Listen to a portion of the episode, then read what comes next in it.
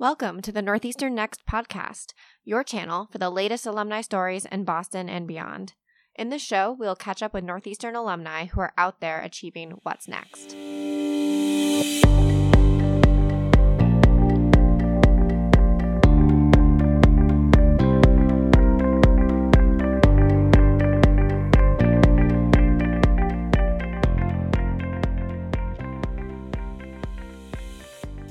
As a natural storyteller, entrepreneur, and filmmaker, Daniel Clark turned his passion for supporting wildlife into Escape the Zoo, a wildlife media company in Los Angeles.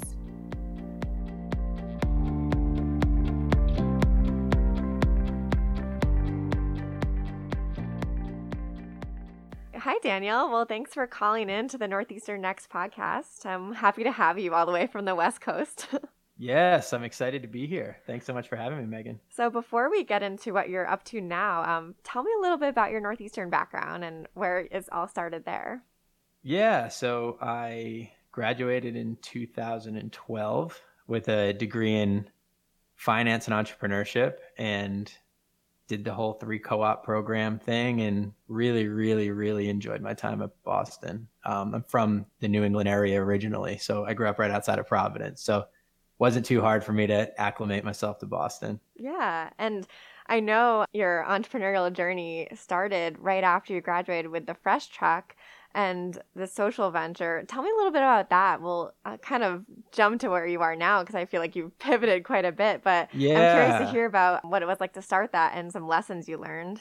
Yeah. So Fresh Truck was an amazing experience. Basically, we convert school buses into mobile grocery stores that travel to underserved Boston communities that don't have access to fresh and affordable foods. So there's so much money that's pumped into health education and nutrition education, but unless folks in certain neighborhoods have access to that food, it's really hard for that education to come full circle. So Fresh Truck works with health centers, community centers, housing developments to basically be an access point of fresh and affordable foods for folks that are going through those nutrition educations and for folks who don't live nearby to grocery stores. And that was really the brainchild of my really good friend who's also an NU alum, Josh Trautwein, who graduated a year before me, so 2011, I believe. And he was working in Charlestown, running a lot of this nutrition education, was getting the same feedback that the education was working. People felt more empowered to make healthier decisions. But when they went back home, there was nowhere to shop for these foods. So through talking, we, we got right into the Northeastern NU IDEA program, which really helps to incubate small businesses. Won the $10,000 grant through NU IDEA, won a business planning competition, raised a bunch of money on Kickstarter, and turned it from concept into reality, ran a, a pilot program. And then I ended up moving to Los Angeles. But since then, Josh and Annika Morgan, who is also an NU alum, I think a year younger than me, have scaled Fresh Truck to heights that I never could have expected it getting to. I mean, now they have three buses on the road. I think a team of eight to 10 people. Um, and it's just an absolute huge nonprofit now, which is pretty exciting. But kudos to Josh and Annika for really scaling that to where it is today. Yeah, that's amazing. I think it's nice to see where those small ideas really are able to scale to that kind of vision you originally had. And so, did you now you have this wildlife media startup, which I think is so interesting. But did you learn anything from that first venture? Like, what made you pivot into this kind of new new world? Yeah, I mean, it's a totally different world that I'm in now. But a lot of it was just uh, being out in Los Angeles. You're kind of every single person you know is in the entertainment world in general, and um, something that I learned through Fresh Truck and various other startups that I had at Northeastern is that Fresh Truck was really Josh's brainchild, and he always really, really deeply cared about health and family nutrition. And while I really valued the entrepreneurial experience, I wasn't necessarily passionate about health and wellness in the same way that I am wildlife or nature or being outdoors, etc. So when I was looking for my next venture, this really seemed to be much more in line with something that I know I could dedicate my life to. And I'm a true believer that patience is probably the most important thing when it comes to the entrepreneurial journey. And it's something that if I could hang my hat on one thing that I'd be passionate about for a long period of time, it would be supporting wildlife. And um, I've always loved storytelling and using film and photographs to be able to do that. And so it just seemed like a really natural fit for me personally. So I guess the big difference is I've always loved entrepreneurship, but this was a little bit more my passion within the entrepreneurial journey. Great. And so so tell me, um, it's called Escape the Zoo. Tell me what it's all about and what is part of that. Yeah, so Escape the Zoo is really a media production company that we make content specifically to support wildlife. I think unfortunately, well, fortunately, wildlife is probably the most entertaining, interesting, unbelievable gift that we have on this earth and unfortunately, it's a very marginalized group right now. And I wanted to lend my passion for storytelling to be able to tell their story, kind of give a voice to the voiceless. And one, like, obviously, I care about helping them because they're largely, or wildlife because they're largely marginalized. But more importantly, I just think it's really compelling and fun storytelling to be able to do. So that takes a, a lot of different forms. The big project that we're working on now is we have a documentary that I'm actually finally finishing wow. in the next two weeks here. that uh, has been 18 months in in the works, which is all about. It's called Feral, and it's all about the overpopulation of feral cats in Hawaii, which is a super weird and interesting story. But to kind of give you the 30 second elevator pitch, when you think of how Hawaii was formed, right? A volcano blows under the ocean, creates this archipelago of volcanic rock the only life that ever got there either swam there, floated there, or flew there. So basically, it was an avian paradise. There weren't amphibians or reptiles. The only mammals were monk seals, which could swim there, and bats, which could fly. So basically, over millions of years, you had this isolated group of animals that could be found nowhere else in the world, and they're mostly all birds. So then, when humans came and introduced mammalian predators like cats, not only were there no predators, but they just had an incredibly healthy climate. So they just reproduced like crazy. And they think there's over 300,000 feral cats on Oahu alone. And these are just like little domestic cats, but generation after generation, they become a little less socialized.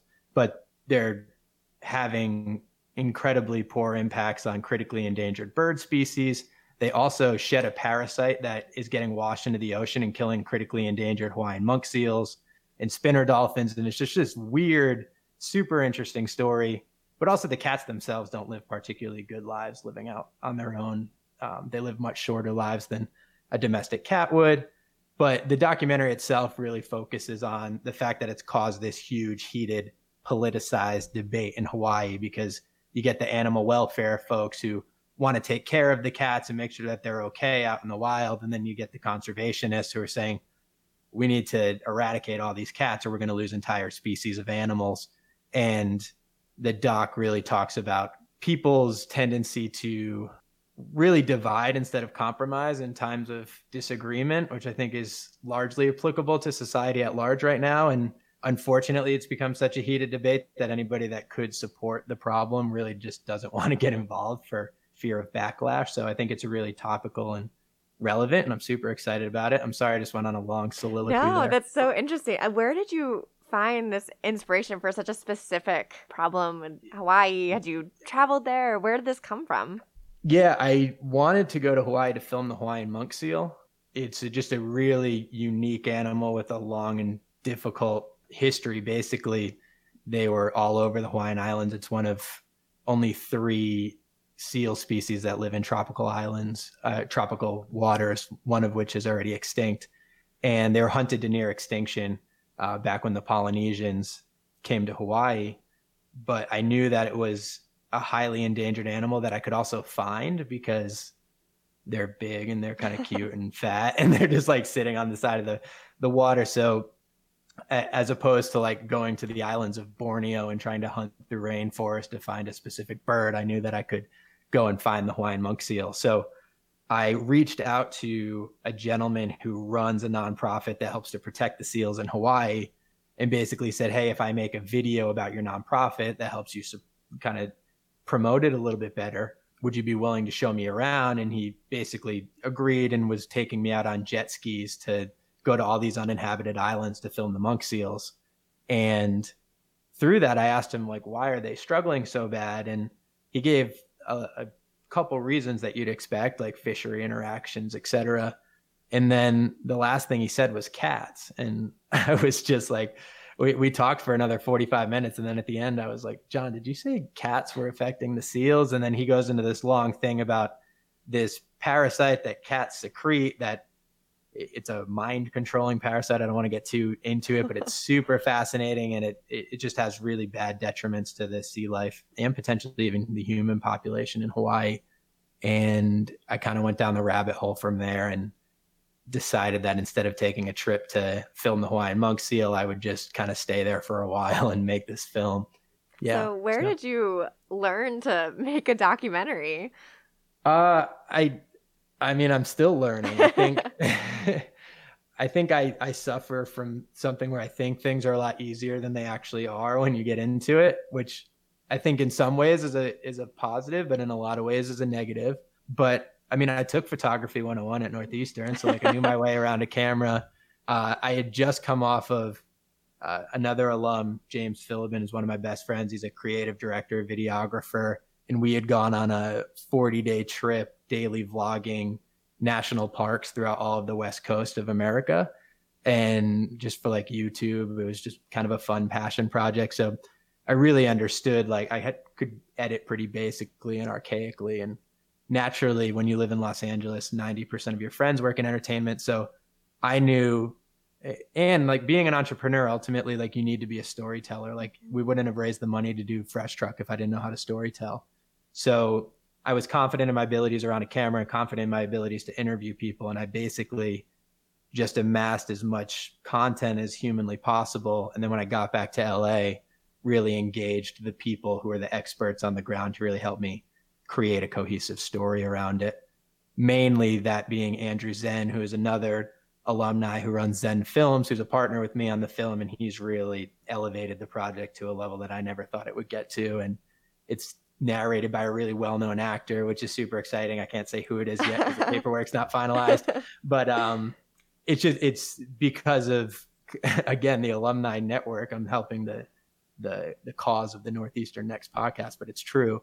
I mean, 90% of the people I hang out in LA are from Northeastern, and Zen and I partnered on this. And uh, I'm still learning how to make a documentary to answer your question, but I've had some good help along the way. Yeah, I think you, you answered my question about this kind of Northeastern network and how it's really everywhere and how there's an LA community. There are people I'm sure you keep in touch with, not in LA. But yeah, yeah. I mean, the whole reason you're... I moved to Los Angeles is for my girlfriend who went to Northeastern that I met yeah. after school, and because of her friends, I mean, we literally almost exclusively hang around with NU people. So, which is a good and a bad thing, I guess. I should be a little more open to meeting other people, but I love that. And so the other part is your own podcast that you call Escape yes. the Zoo. So tell me about that and, and maybe some of your favorite conversations you've had on that show. Uh, I mean, Escape the Zoo is literally the most self indulgent podcast in the world. I basically was, because of the line of work I'm in, all I do is follow wildlife photographers, cinematographers, conservationists on Instagram. And I would always wonder how did that person get so close to a grizzly bear to be able to take that photo or like where they found the most rare monkey in the world in the Amazon rainforest. Just these crazy media that I was seeing people capture that I just wanted to learn more about the story.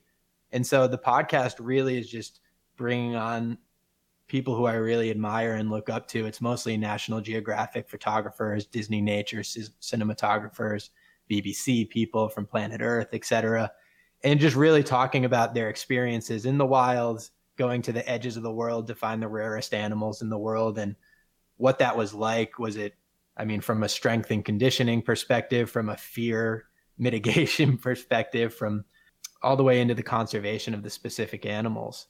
So yeah, it's called the Escape the Zoo podcast. If anybody wants to check it out, it's anywhere you can find podcasts. And to me, it's just really fun because it's also it's a great I mean, it's literally just scratching the itch of wanting to learn the stories that I'm super interested in. Yeah. And how many episodes have you done for that? Uh, 25 so far. Nice. We launch, yeah. So launch every single Monday. So we've been doing it for about six months now. And we've heard stories all from a guy who thought he was going to get eaten by a sperm whale to tracking down the Sumatran rhino, which is one of the rarest animals in the world, to getting attacked by a cheetah to seeing some of the most unique aggregations of whale sharks in the entire world. Just some really, really interesting stories from some really reputable National Geographic people. Wow, that's fantastic. Yeah. So, what, I guess, what advice would you give someone who has that kind of itch to start to follow their passion and start, whether it's an entrepreneurial path or really just to follow that passion? Do you have any advice for them? You seem to be someone who has always embraced that.